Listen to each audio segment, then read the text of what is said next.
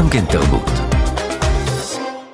והנה, אנחנו מיד מתחילים עם הנושא הראשון שלנו לשעה זו, ועם האירוח המוסיקלי המעניין אותו השגנו עבורכם היום. אנחנו מדברים עכשיו על הדיוואן. דיוואן זה ספר פיוטים של יהודי תימן. הוא משמש לכל אירוע, בין אם זה אירוע ממחזור השנה, בין אם זה אירוע שמחה משפחתי, חתונה, ברית מילה.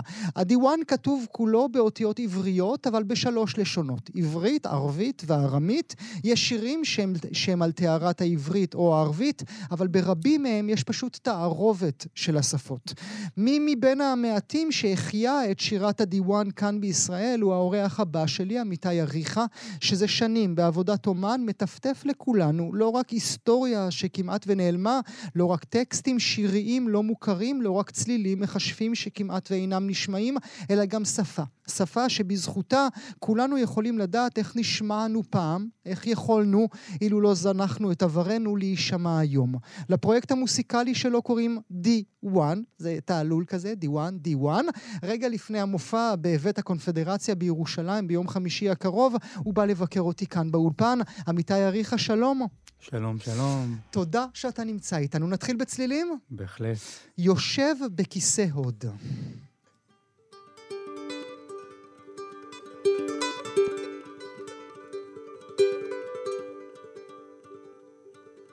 יושב בכיסא הוד ברור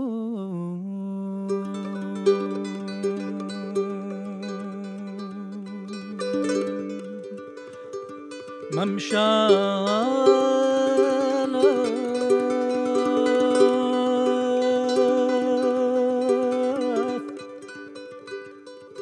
יושב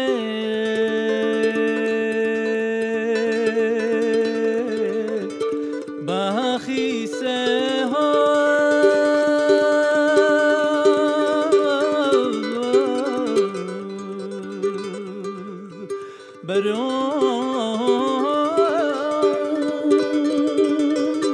ברום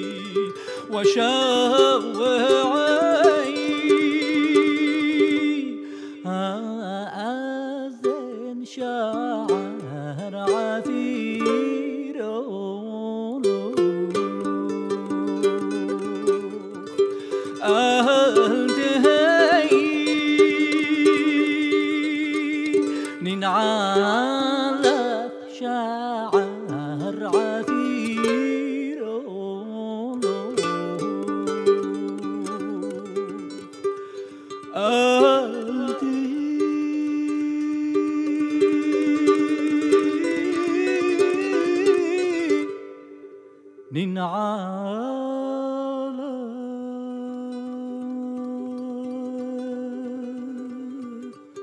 ننعالت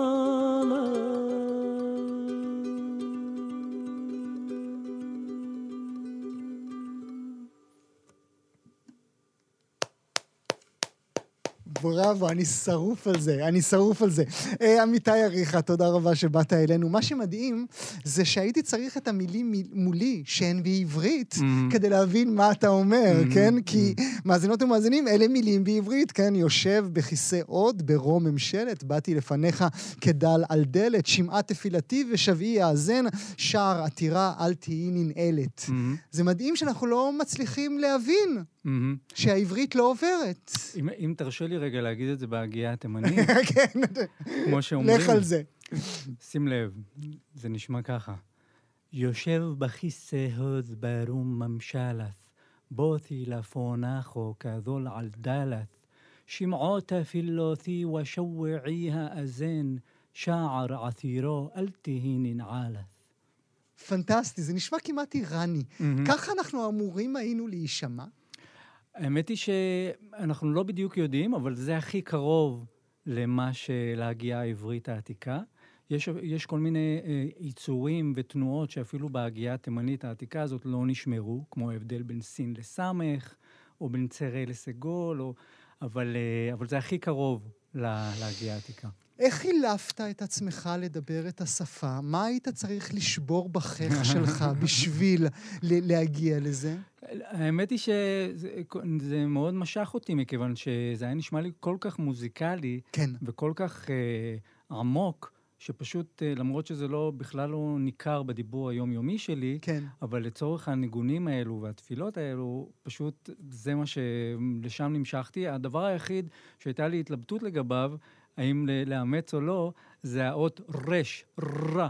כי כשהייתי ילד לא הצלחתי לבטא את זה, אבל כל כך רציתי לסגל את זה, כי אמרתי, איזה יופי שיהיה לנו בעברית את הרש המתגלגלת הזאת, אז ויתרתי על הרש הצברית והגיתי את זה. האמת היא שזה מעניין, כשאני מלמד, כשאני מלמד ילדים, אז uh, התלבטתי בהתחלה איך ל- ל- לתווך להם את ההגייה הזאת. ואז שמתי לב שהם מקבלים את זה בצורה טבעית. אני בא ואומר להם, תשמעו ילדים, אתם יודעים שבאנגלית, למשל, או בערבית, או בכל מיני שפות אה, אה, אוניברסליות, יש המון הגיות. אם ת, תיקחו אה, ילד שדובר אנגלית באמריקה, כן. בארצות הברית, מלידה, לבקר באיזה כפר סקוטי. הוא לא יבין על מה יבין- מדברים, בדיוק, כן. כן, למרות שמדברים באנגלית. אז גם לעברית, אני אומר להם, יש את העברית שאנחנו מכירים היום, אבל יש אה, כל מיני הגיות של עברית, למשל החטא והעין וכל מיני כאלה. שיותר קשה להבין, זה כמו כל צרפתי שמגיע, פריזאי שמגיע למרסיי, או חס ושלום למונטריאול, אין לו מושג מה אומרים כן. שם באותה המדינה. מתי התאהבת, וזה עוד לפני שאני שואל מה היוקללי עושה לך ביד, אבל מתי התאהבת? אה, זאת הייתה אהבה ממבט ראשון בסביבות, אה, קצת לפני חטיבת ביניים. במקרה הלכתי, לא, לא גדלתי על זה, לא ממש הכרתי את זה, ההורים קצת התרחקו מזה, ואז הלכתי לבית הכנסת של סבא שלי, במקרה, והתחילו לשיר שם ביום שישי בערב, והרגשתי כמו זרם חשמל כזה בכל הגוף. הבנתי שבמאית השנייה הבנתי שזה המקום שלי, זה השבט שלי, זה הניגון שלי, שם נדלקתי. לא מהמקום של הקדושה, מהמקום של הצליל. מהמקום של הצליל, של הניגון, של, ה, של השירה הזאת, השבטית, העמוקה, החזקה, בלי קשר עדיין לטקסטים. זה כמובן התחבר לי, שרו תהילים הרי, Mm. אבל בלי קשר לזה, את עצם, ה, עצם הניגון, עצם השירה המשותפת. אז למי היית צריך ללכת? מה היה הצעד הראשון שלך כדי אה, אה, לתת לעצמך את הדין הזה? אז uh, התחלתי, ברגע, ברגע שזה ניצת אצל סבא בבית הכנסת, אז Mm. התחלתי להגיע לשם, לבית אוקיי. הכנסת הזה. הייתי מגיע לשם uh, כל שבת, הייתי מגיע מוקדם מוקדם בבוקר, שעוד חושך בחוץ, והייתי יושב עם הזקנים, שזה... אז לא הבנתי כמה שזה יקר ערך כל כך, לשבת עם זקני השבט האלה, פשוט להקשיב להם, לכל הקולות והסאונד הזה שהם ספגו כל כך הרבה שנים, והם יושבים שם וממלמלים באיזה ניגון עדין כזה, באיזה שפה מהפנטת, ופשוט ישבתי שם וניסיתי לספוג. לא ידעתי איך שרים את הדבר הזה בכלל, איך, מאיפה מתחילים. כן. אבל רציתי לספוג ולספוג ולספוג. ולהם היה את הדיוואן אצלם בבית הכנסת? בבית הכנסת לא שרים את הדיוואן, שרים, זה פשוט שירי התפילה. אוקיי. הלחנים של התפילה, קוראים לזה תיקלל, לסידור התימני. מהמם. תיקלל, מלשון שהוא כולל. אה, אבל משפחת הלחנים היא מבחינתי אותה, אותו עולם לחנים, עולם של שירת התפילה ושירת הדיוואן. אה, משם התגלגלתי אחר כך גם, חיפשתי את שירת הדירואן, ושם Mm. זה היה בכל מיני התכנסויות כאלו של אה, שירת שבת, Mhm. או... חגים, משפחות. בדיוק. אז הלכתי פשוט אה, להקשיב גם לזקנים, למשפחות, לאנשים שטיפה ספגו. ומכיוון שאני לא ספגתי כל כך כילד, ממש Mm. ב- מ- מילדות אה, צעירה, אז אה, כל מי ששר איזה פרזה, התייחסתי אליו כמורה. נדבקת אליו. כן, בדיוק. אפילו עד היום, עד היום ילד אה, קורא או שר משהו, אם אני מזהה שיש לו איזה מין מסורת, איזה משהו שהוא ספג, אני מקשיב לו ומתייחס אליו כאיזה מורה, וקולט ממנו משהו שנספג בי אחר כך ויוצא החוצה. במשפחה שלך, אתה, אומר שזה לא מגיע משם, מלבד הסבא הגדול, אבל Mm. הם הבינו מה עובר עליך, או שהם חשבו שהחלקת על המוח? כן, הם לא כל כך הבינו מה עובר עליי. אה, אבא יותר הייתה לו איזו הסכמה שבשתיקה, Mm. אימא כאילו לא הבינה מה, למה אני נכנס איך הוא לזה. נהיה תימני הילד? כן, בדיוק. אבל אה, לאט לאט, בבגרותי, אה, בשנים האחרונות, כשהיא ראתה שיש לזה, היא ראתה את הערך של זה, כן. ואת המוזיקליות ואת ההערכה של זה, אז היא אה, מפרגנת. כן. זה עולם הולך ונעלם, נכון? זה ללא אנשים כמוך, ויש, אבל אתה בהחלט אחד מהראשונים, זה, זה ייעלם, זה יישאר, זה יישאר אולי בהיכלות אולמות הקונצרטים, זה יישאר בוודאי בספריות, בספרייה הלאומית, זה בוודאי יישאר אולי במחלקות המחקר למיניהם, אבל זה שם יישאר, נכון? אני רוצה לומר שהיום כבר לא, ברגע שקמתי, אני וחבריי, יש לי עוד חברים טובים, אה, מוזיקאים או לא מוזיקאים, שעוסקים בזה, ששרים את זה, שאנחנו מתכנסים גם לפעמים ושרים, ואני מלמד ילדים, Mm. ילדים לא תימנים בכלל. אז אני רוצה לומר שברגע שקמנו ל... ל... ל... לשיר את זה, לחקור את זה, להרגיש את זה, ואנחנו מעבירים את ההתרגשות הזאת שלנו הלאה, אז כבר אה, הגלגל מתחיל להתהפך. זאת, ה... זאת הכוונה והאמונה שלי. אמרתי הספרייה הלאומית, גם עבדת בספרייה הלאומית, בדיוק בדבר הזה עליו אנחנו מדברים עכשיו, נכון? Mm. סוג של סדר של אותם אה, טקסטים ש- ש- שעד היום לא עשו בהם סדר. Um, החיבור הראשון שלי לספרייה הלאומית זה היה לפני הרבה שנים, כשגיליתי שיש שם ארכיון ענק של מוזיקה, עוד לפני שזה עבר דיגיטציה, בסלילים כאלו, אתה מגיע לספרן עם איזה כרטיסייה כזאת, והוא שולף לך איזה סליל גדול מאיזה מחסן, אתה מכניס אותו כזה למכשיר הטייפ הזה הגדול, והקשבתי שם לאוצרות אה, מוזיקליים מהממים, שהקליטו לפני עשרות שנים. ו... ונהייתה לי פינה חמה לספרייה הלאומית, ולפני איזה שנתיים אה, חוקר, אה, דוקטור מנשה אנזיק, שרצה לחקור איזה ארכיון של משפחה תימנית מפורסמת, אז הוא ביקש ממני לקחת חלק ולעזור לו לקטלג את זה ולחפש שם חומרים. ואז הספרייה הלאומית שכרה גם את שירותיי אחר כך, ועבדתי שם. אז זה היה בשבילי מאוד מיוחד לעבוד על... זה לא היה חומרים מוזיקליים דווקא, אבל זה היה חומרים תרבותיים Mm. מאוד uh, מרתקים, uh, וגם עם כל מיני השקות לעניינים מוזיקליים, אז מאוד, uh, מאוד נהניתי לעבוד שם ולספוג את זה מדרך אחרת. עד כמה זה נשאר במחוזות המסורת, במובן של לשיר את אותו לחן שש... ששרים כבר דורות על דורות על דורות, או הרגע שהאומן והמוסיקאי שבך מעז לקחת uh, טקסט של רבי ישראל נג'רה ולתת לו את הטייק שלך. Mm. אז אה, רוב הביצועים הם באמת, אם הם מתקיימים, וכמו שאמרת קודם, זה כבר מדלדל והולך, אבל אם הם מתקיימים, הם מתקיימים בסגנון המסורתי, מהמם. של אה, הישיבה המסורתית הזאת, שיושבים ושרים את זה כמו במסורת, עד כמה שהם מצליחים לבצע. אה, אני ועוד, יש עוד אומנים שלוקחים את השירים האלו ומנסים, אתה יודע מה, אני מדבר על עצמי, אני לא אדבר על אומנים אחרים. אני, אני ניגש לשירים האלו ואני שר אותם מ... כי זה פשוט נוגע בי, זה מרגש אותי, ואני, ואני ניגש לזה, ואז באופן טבעי אני ניגש לזה ושר את זה כמו שאני מרגיש את זה היום. וגם אני, אני שם לב שאני מצליח לשמוע שם לפעמים דברים שאני לא מרגיש שהם יוצאים לאור בביצועים ששמעתי מסביבי. אולי אני שומע את זה אצל, נזכר ששמעתי את זה אצל אותם זקנים, שהם הביאו איזה רוח שאני מרגיש שהיא לא קיימת כל כך היום, ואני פשוט מת, מתחבר לרוח הזאת, מתחבר לרגע שאני חווה, ומביא את זה כמו שאני חווה את זה היום. אז אני, אני מרגיש שאני יוצר מחדש בתוך החומרים האלו. מצד אחד אני מרגיש שאני מביא את אותה רוח קדומה, מצד שני אני מרגיש שאני מביא את עצמי לאותה רוח קדומה, ואז נוצר משהו שזה, חדש. שזה גם היוקללי שמטריד אותי מהרגע שאנחנו יושבים כאן. רגע, קודם כל... כי בשבילי יוקללי לעד ולעולמים יהיה מרילין מונרו בחמים וטעים. וואלה. ברכבת. לעולמים. עכשיו, מה זה עושה בידיו של תימני בן 400 שנים? קודם כל, אה, שים לב שאני מנגן בה בצורה קצת שונה מהמקובל. הרבה פעמים כשאני מנגן בפני אנשים שמנגנים ביוקללה, שמים לב שנהנים מהאופן השונה שבו אני ניגש ליוקללה. אמ, ראשית צריך לזכור שיהודי תימן לא ניגנו, לא Mm. היו להם כלי נגינה. היה להם רק את הפח שלידך. אפילו כשהם רצו לתופף, הם לא ניגנו על כלי, הקשה, אלא על דברים שהם מצאו בבית, כמו הפח הזה, כאילו.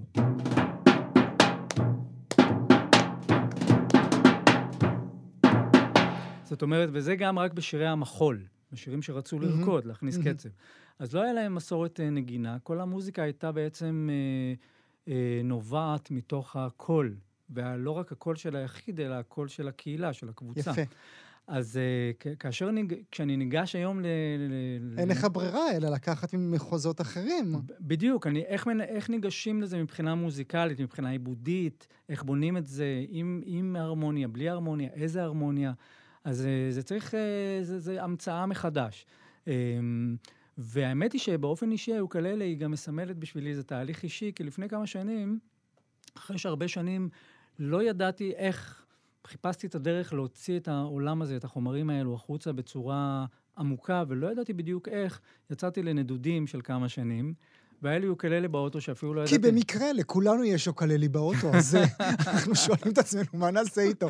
כן. אני אפילו לא ידעתי לנגן בה, כי ניגנתי בגיטרה קודם, אבל... אה, שרון לרנר, האיש הטכני שלנו, מבקש ממני לשאול אותך אם הכיוון של היוקללי הוא אותו כיוון. הכ- הכיוון הוא אותו כיוון, אבל אני מנגן בזה בדרך כלל בצורה קצת אחרת. כל מיני הרמוניות רכות, אה, אה, ריקות, זאת אומרת, רק שני צלילים, או כל מיני קלאסטרים, שילובים כאלו מעניינים, אבל הכיוון הוא אותו כיוון.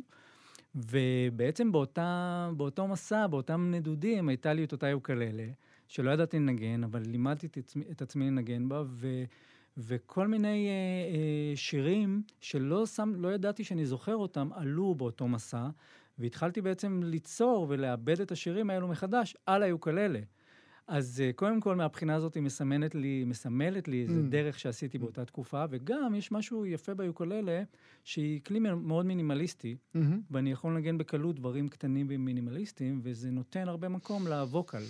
זה עולם מאוד גברי, נכון? זה הגבר לבד במדבריות אה, נבדה עם הטלטלים השחורים והחיוך היפה, נכון?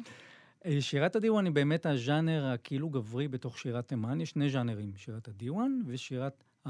קוראים לזה שירת החול או שירת היומיום, אה, שהיא כאילו בעיקר, כמו בהרבה תרבויות עתיקות, אה, נשים לקחו אותה עליהם, ושתיהן יפות ומשמעותיות. היום זה כבר משתנה, הרבה גברים שרים שירת, מה שנחשב אז שירת נשים, והרבה נשים היום רוצות ללמוד את שירת הדיוואן. אז היום הדבר הזה. מתערבב. אה, אני אשלח אותך לשיר עבורנו עוד שיר אחד לסיום השיחה שלנו, שבח עשיר ואודה והלל. ומה זה הכלי שאתה מחזיק עכשיו ביד? אז אם דיברנו על יוקוללה, אז אני באמת אה, עובד גם עם, עם כלים מזרחיים. אני והנגנים שאיתי, אה, ירדן ארז שאיתו אני עובד למשל. אז זה סאז, זה כלי מ- מאיראן מהמם. בעצם, מפרס, שעבר לטורקיה ושם קוראים לו בגלמה. והוא כלי עממי כזה שמשרת אותי בצורה יפה. אה, זהו, ננגן את שבוך או שיר של משורר תימני לא ידוע. ששמו סימן, לא, מה שכתוב לך סימן, בטח כתוב לך סימן כן. שמרה. נכון? שזה איזה סיפור שאני לא, לא אכנס אליו כרגע כדי לא להאריך, אבל uh, זה משורר לא ידוע. Uh, מעניין. מש, משורר לא ידוע. בבקשה. ואנחנו נבצע אותו בבית הקונפדרציה ביום, ביום חמישי, חמישי. בניהולה האומנותי של אפי בניה. מוזמנים. thank you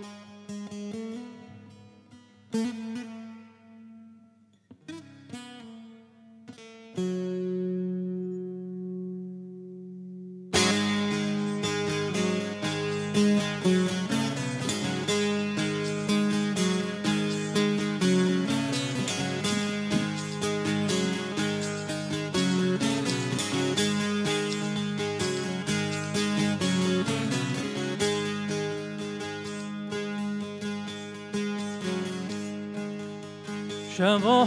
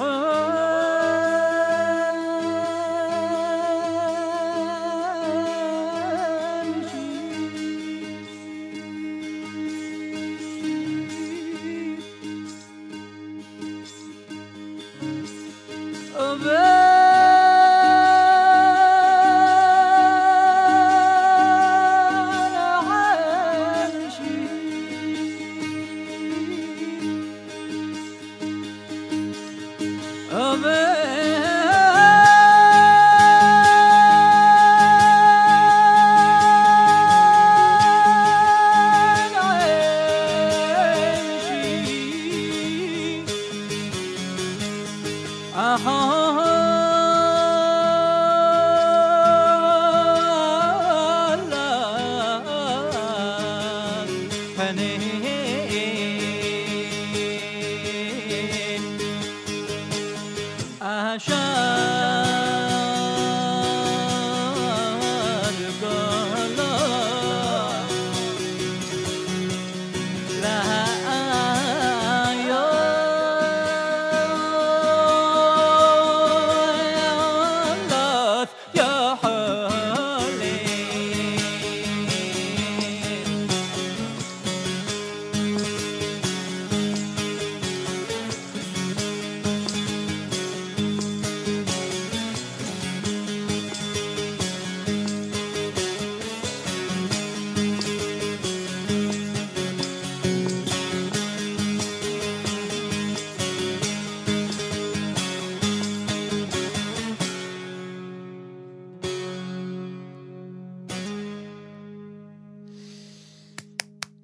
בראבו, בראבו. אתם שומעים את היופי ברדיו, אבל אתם לא רואים שברגל ימין שלו יש לו פעמונים קטנטנים כאלה, שככה כרוכים סביב אה, הרגל. פרויקט D1 של אמיתי אריכה, הוא יופיע ביום חמישי הקרוב בבית הקונפדרציה בירושלים. לצידו יהיה גם ירדן ארז וגם איתמר גוטמן.